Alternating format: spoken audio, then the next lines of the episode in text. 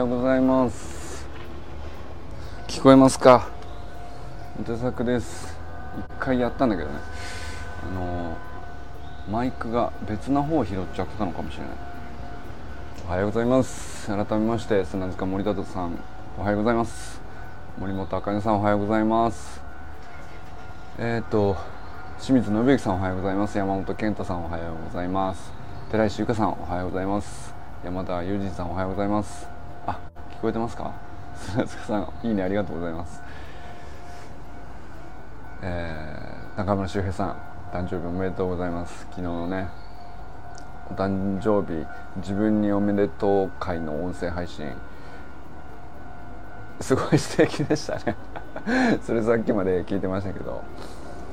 あの42年経つとこうなるんだなって。自分の誕生日に何をあおはようございます佐野さん。やっとお会いできましたね。やったおはようございます。周平さんの誕生日音声配信すげえ良くなかったですか？なんかあのいつも通りのニヤニヤしちゃう感じもありつつ中身も素敵で。ねなんかお母さんにちゃんと感謝できるって確かに誕生日が最適だなとは思いますよね。自分を祝ってもらうじゃなくてお母さんに感謝する日っていうのはめちゃくちゃ正しいなと思いました。あの周平さんがこうちゃんとそれをやっているのを見てあ俺やってなかったわ。やってなかったって思いました。ユジンさんおはようございます。今度こそ聞こえてますか？大丈夫ですかね？ああ聞こえましたか。なんかさっきちょっと別な方の Bluetooth のマイク拾っちゃってたみたいです。そうなんですよ。周平さんのお誕生日おめでとう自分におめでとう配信めちゃくちゃ良かったですね。なんかつも通りニヤニヤしながらお母さんへの感謝のを述べる42歳の言葉って素敵ですね。めちゃくちゃいい気分になれるっていう。うん。周平さんおはようございます。聞こえてますか周平さん。今ね周平さんの音声配信についてお話ししております。あのいいっすね。なんだろうビデオレターとか昔テレビでありましたけどボイスレター新しいんじゃないですか？何気に。何気にボイスレターあれお母さんに送ったらめっちゃ嬉しいんじゃないですか？まあ送らなくても公開にされたんで。中止さんうん。そうそう誕生日の日に音声配信今まで限定配信だったのが一般公開にしたっていうのも誕生日らしいですよね。中村周平が新しくまた生まれたみたいな感じで。新しい中村周平こっちこちらで生まれましたみたいな。デビューですよ。音声配信デビュー。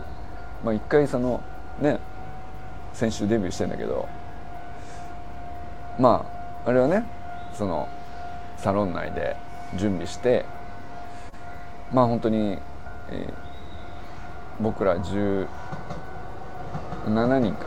僕ら7人だけの8人かな僕入れて。8人だけの音声だったんですけ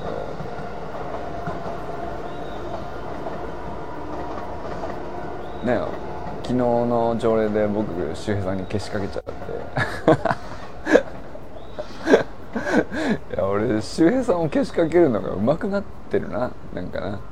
こうやってあの いいんじゃないって言ったらやついやっちゃうみたいなあの呼吸が見えてきましたね僕と周平さんでね。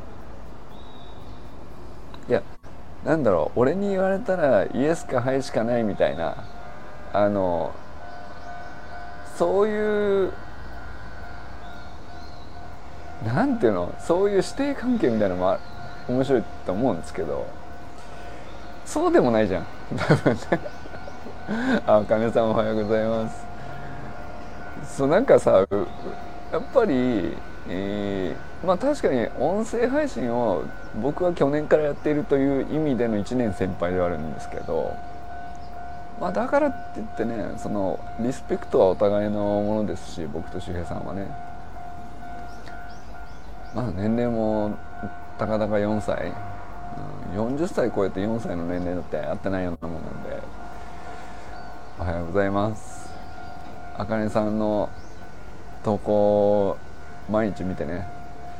あ挨拶一言一言ちゃんと。家族にも。ありがとう。っておはようございますって。言うようにしております。まあなんか変わるほどではないけどあの自分の中でちゃんとね意識が変わったなとは思うことがありますね。はっきりありますね。あの茜さんのおかげで。本当に。なんだろうな。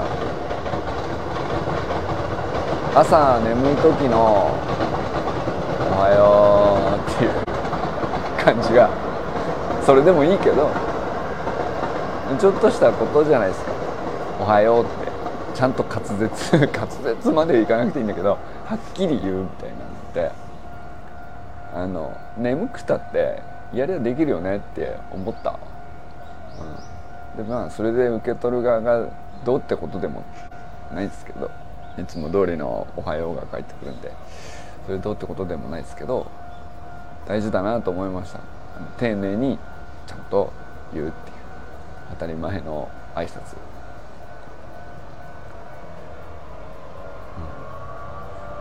うん。それでねあのその茜さんの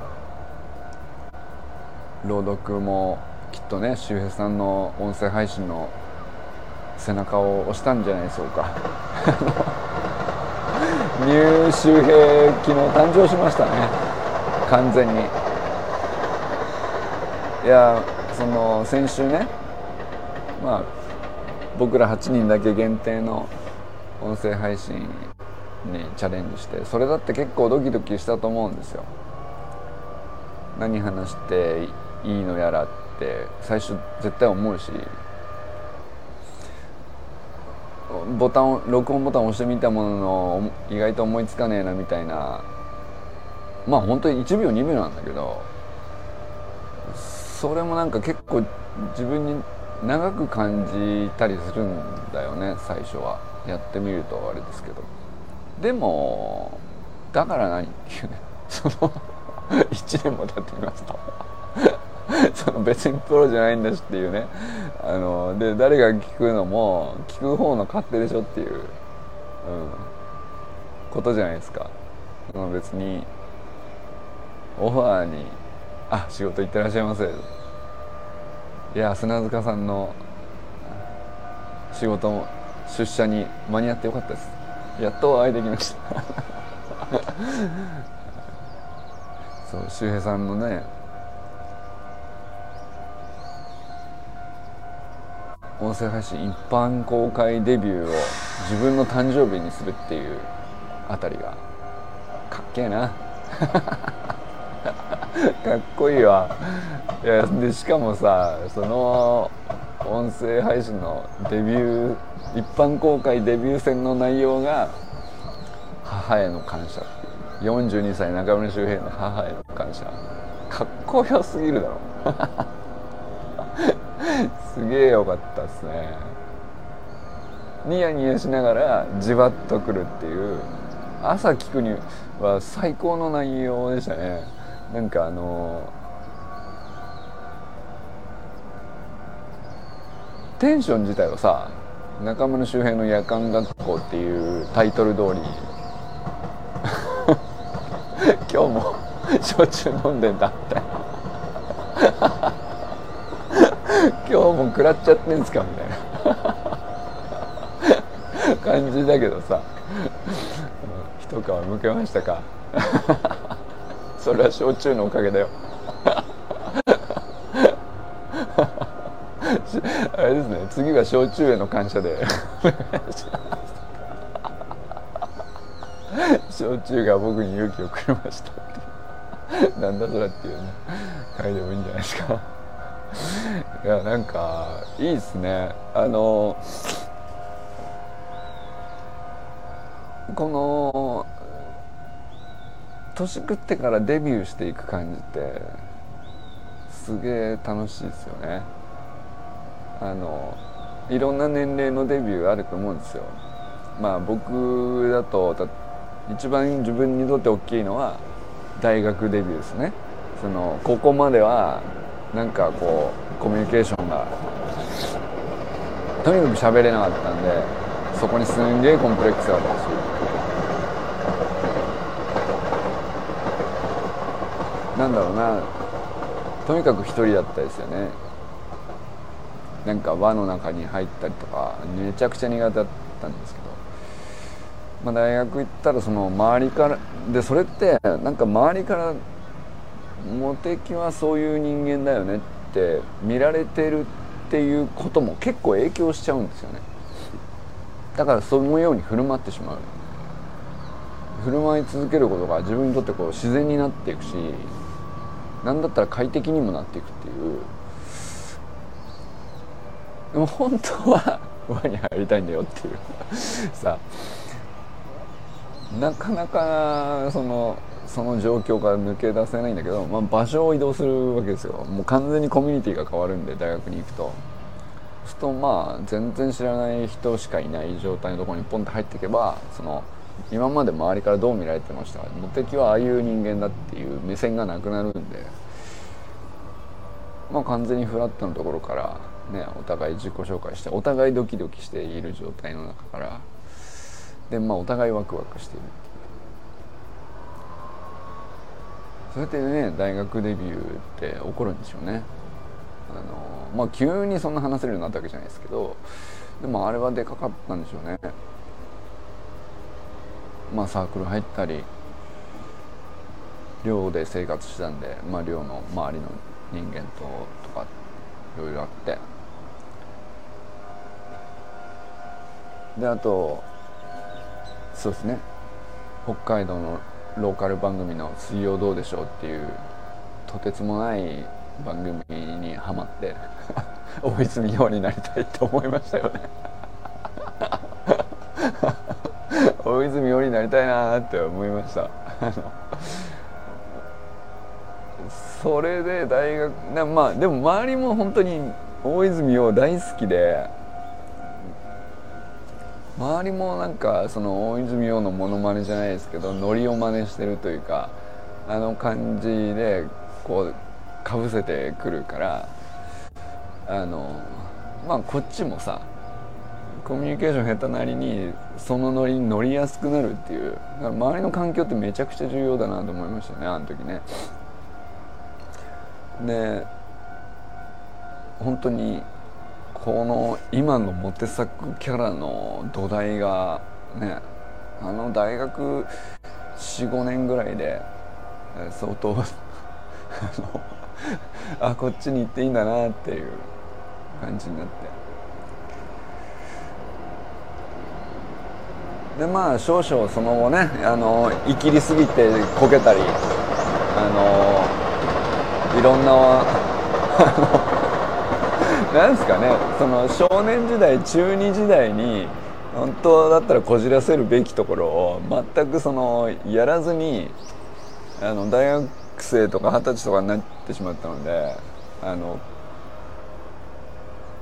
中2でこじらせるだろっていうような話を大人になってから散々して まあだから遅れてきた中二病みたいなのにかかり いろいろね自意識過剰すぎる大人みたいなそういう時期があったり。まあまあその後どうなんだろうね。あんまりうまく説明できる時期はないけどまあなんだかんだと今に至るんですけど。そうでもこうなってみて思うのはあのそういえばお母さんこういう人だわっていう。いやなんか僕お母さんにちゃんと感謝するってちゃんとできたことがないんですよね。あの周平さんの昨日のね配信で誕生日にちゃんとまっすぐ母へ感謝ですって。あ本当に思ってんだなって。それ聞いてすげえハッとしたんですけど僕ちゃんとそれができてたことがなくて。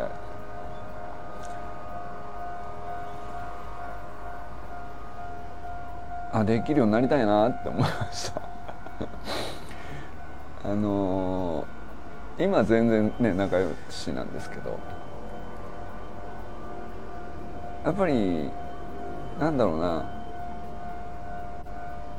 実家で高校までいた時にうまく周りとやれない話せないし、えー、コミュニケーション取れないみたいになってたのは多分お母さんとあんまりうまくいってなかったのは結構あるんですよね。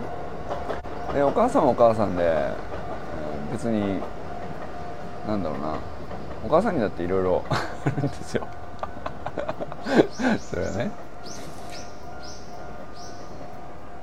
でももともとはあこういう人だったんだって思えるようになったの。あ清水さんおはようございます。のは自分がこう3040ぐらいになってあなんかこう本当はこういう感じで今,、まあ、今のいわゆる今のモテ作ですよね。になってあやっとこう、まあ、本来こういう人間だったんだなっていう形に自分が仕上が 仕上がってはいないんだけど、まあ、出せるようになってきて。まあその人に対する興味関心とかあのえ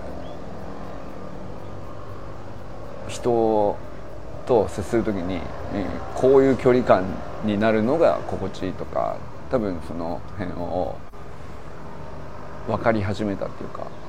でその時にあのあこの感じってお母さんだわと思う。お父さんじゃないなと思っ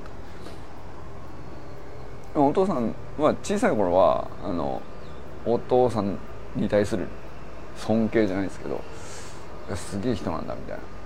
感じの方が強くてお母さんはもううまくいってなかったんですよ。全然全然うまくいってなくて何なんだみたいな。そのそれでなんかお母さんとうまくコミュニケーション取れないことが多分口数を少なくしてたかもしれないですね。まあそれだけじゃないですけど。でも気づいてみたらあのあどっちかっていうと自分はそのお母さんのキャラクターだったっていうのをね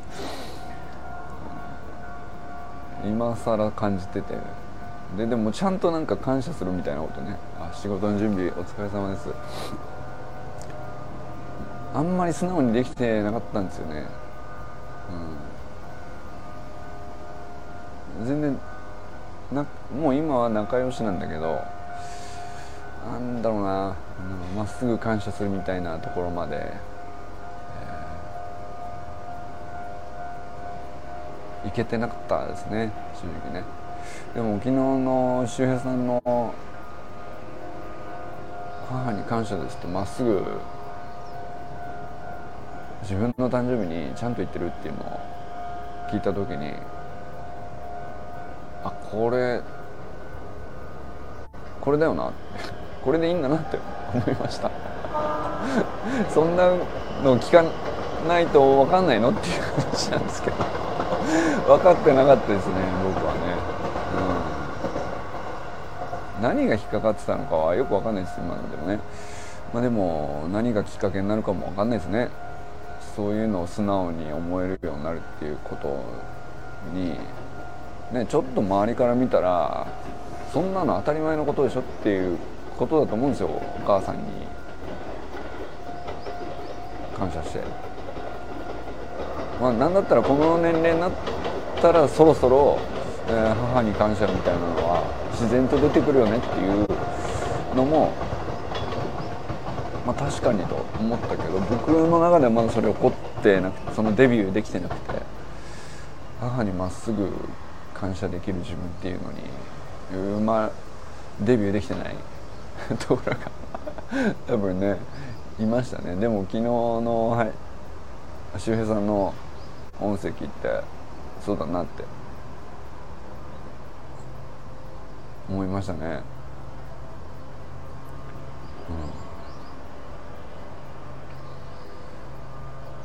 うん。でねまあ周平さんも周平さんで一般公開音声配信を一般公開にするというデビューを自分の誕生日に果たしてでまあもちろんそんな そんなね何か起こるとは思わないですけど、まあ、もし何かあったらあのやらかしてしまったらあのやらかしに関しては俺が責任取ると。でもしくじりに関しては周平の責任だっていうね あのことを言ってたんだけどあの昨日の音声で周平さん全部俺に丸投げしようとしてて全部責任取ってくださいねって。言われちゃって。俺の責任かと思って。なじゃじゃあ、うん、まあそう言うからにはちゃんとやらかしてくださいね。その人に責任かぶせるからには思いっきりバット振ってくださいね。逆に。短くなんか当てに行くとかそういうのなしですね。むしろ、はい、思いっきり振ってあの、まあ、そういう空振り三振なのかそういうだあのゲッツーなのか分かんないですけどやらかしちゃったっていうそのすがすがしいやつは ぜひどう責任取るんですかね僕が。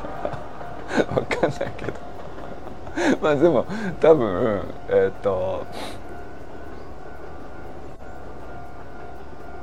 なんだろうな。海空研究所の8人の、うん、全員であのフォローに行くっていう頭を使うのは面白い研究かもしれないですよ。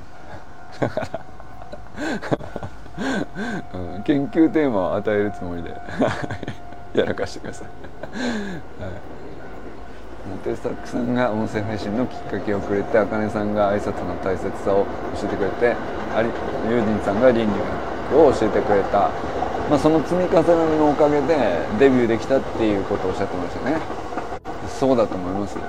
でもこれはそうだと思う。その一人一人のあのプレーの積み重ねで得点につながるっていう試合が動くっていう感じですよね。なんかみんながつないでくれたから最後ゴールできる人がいるみたいな感覚って周平さんに今すごく、うん、ボールが集まってますよね。ボール集まってますよ。周平タイムです清水さんは母の日にお母さんいつもありがとうって電話する40代あ素晴らしいっすね。本当に言葉だけしか送ってないですがまあ気持ちは届いてるんだろうと信じて、うん、あのなんだろうな信じてる人の言葉って届いてしまうんですよねきっとね。信じていなかったら言葉をそもそも発しいられないというか届くと信じて、うん、すごいですねなんかあの言葉だけにするのも逆にねなんていうか受け取りやすいんじゃないですかね。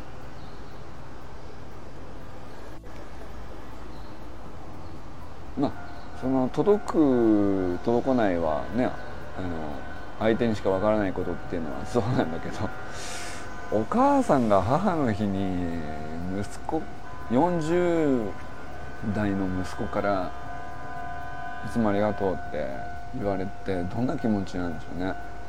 絶対届くんじゃないですかそれは。それは届くんじゃない、うん、いやつくづくいい息子を産んでしまったな私っていう。そこまでいかないか。分からないけど。どうなんでしょうね。嬉しいでしょうね。そうだな。俺はねあのそうですね。感謝してるんですけどどうしていいか分かんなくなっちゃうっていうあの結構そういうとこなんです僕はね。まだ結構こじらせてる。でなんかその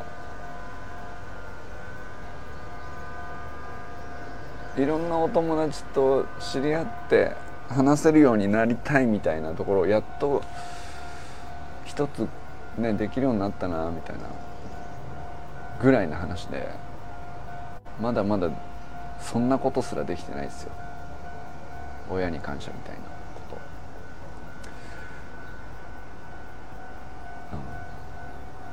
うん、でもねいや研究所のメンバーに恵まれましたね。なんかいい人に入っていただいてるなと。今えらいつくづく感じております。それをそんな当たり前のことはもう今更40過ぎたら誰にも言ってもらえないんだよね。でもでも気づこうと思えばいくらでも気づくきっかけなんて周りにあるんだけど。例えばね妻はそういうふうにしてるし。そうだよなって思うんですよ。で何だったらその奥さんとその奥さんのご両親のやり取りとか見てて本当はこういうふうな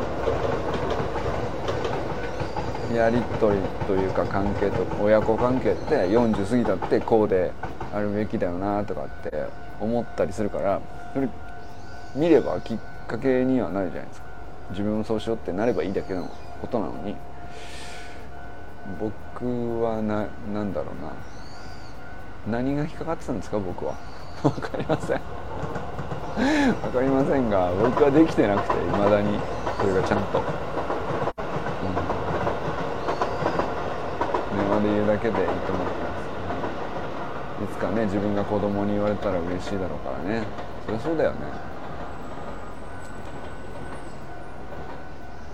そうっすね。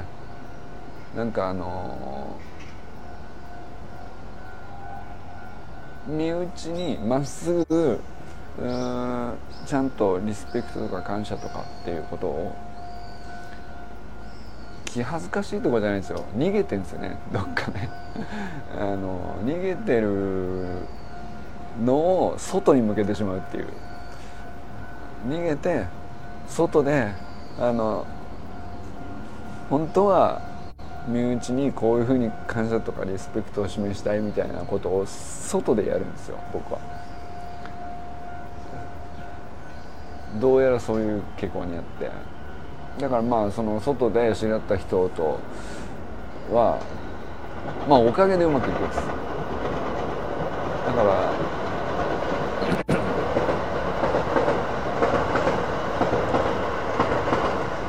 もう本当は何のためだったかって言ったら身内にちゃんと向き合うためのはずなんですよね。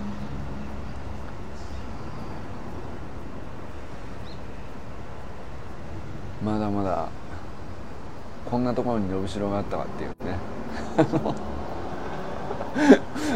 思える周平さんの音声配信でしたね。はい、そして周平さんが何をやらかしてくれるのかにかなり期待している私がいます。あの周平さんが何かやらかしたらあの僕らみんなで周平さんをフォローしに行くというね。それが次の研究テーマになるんじゃないかなと思っております。だからまあ早いうちにさっさとある程度なんかやらかしてくださいね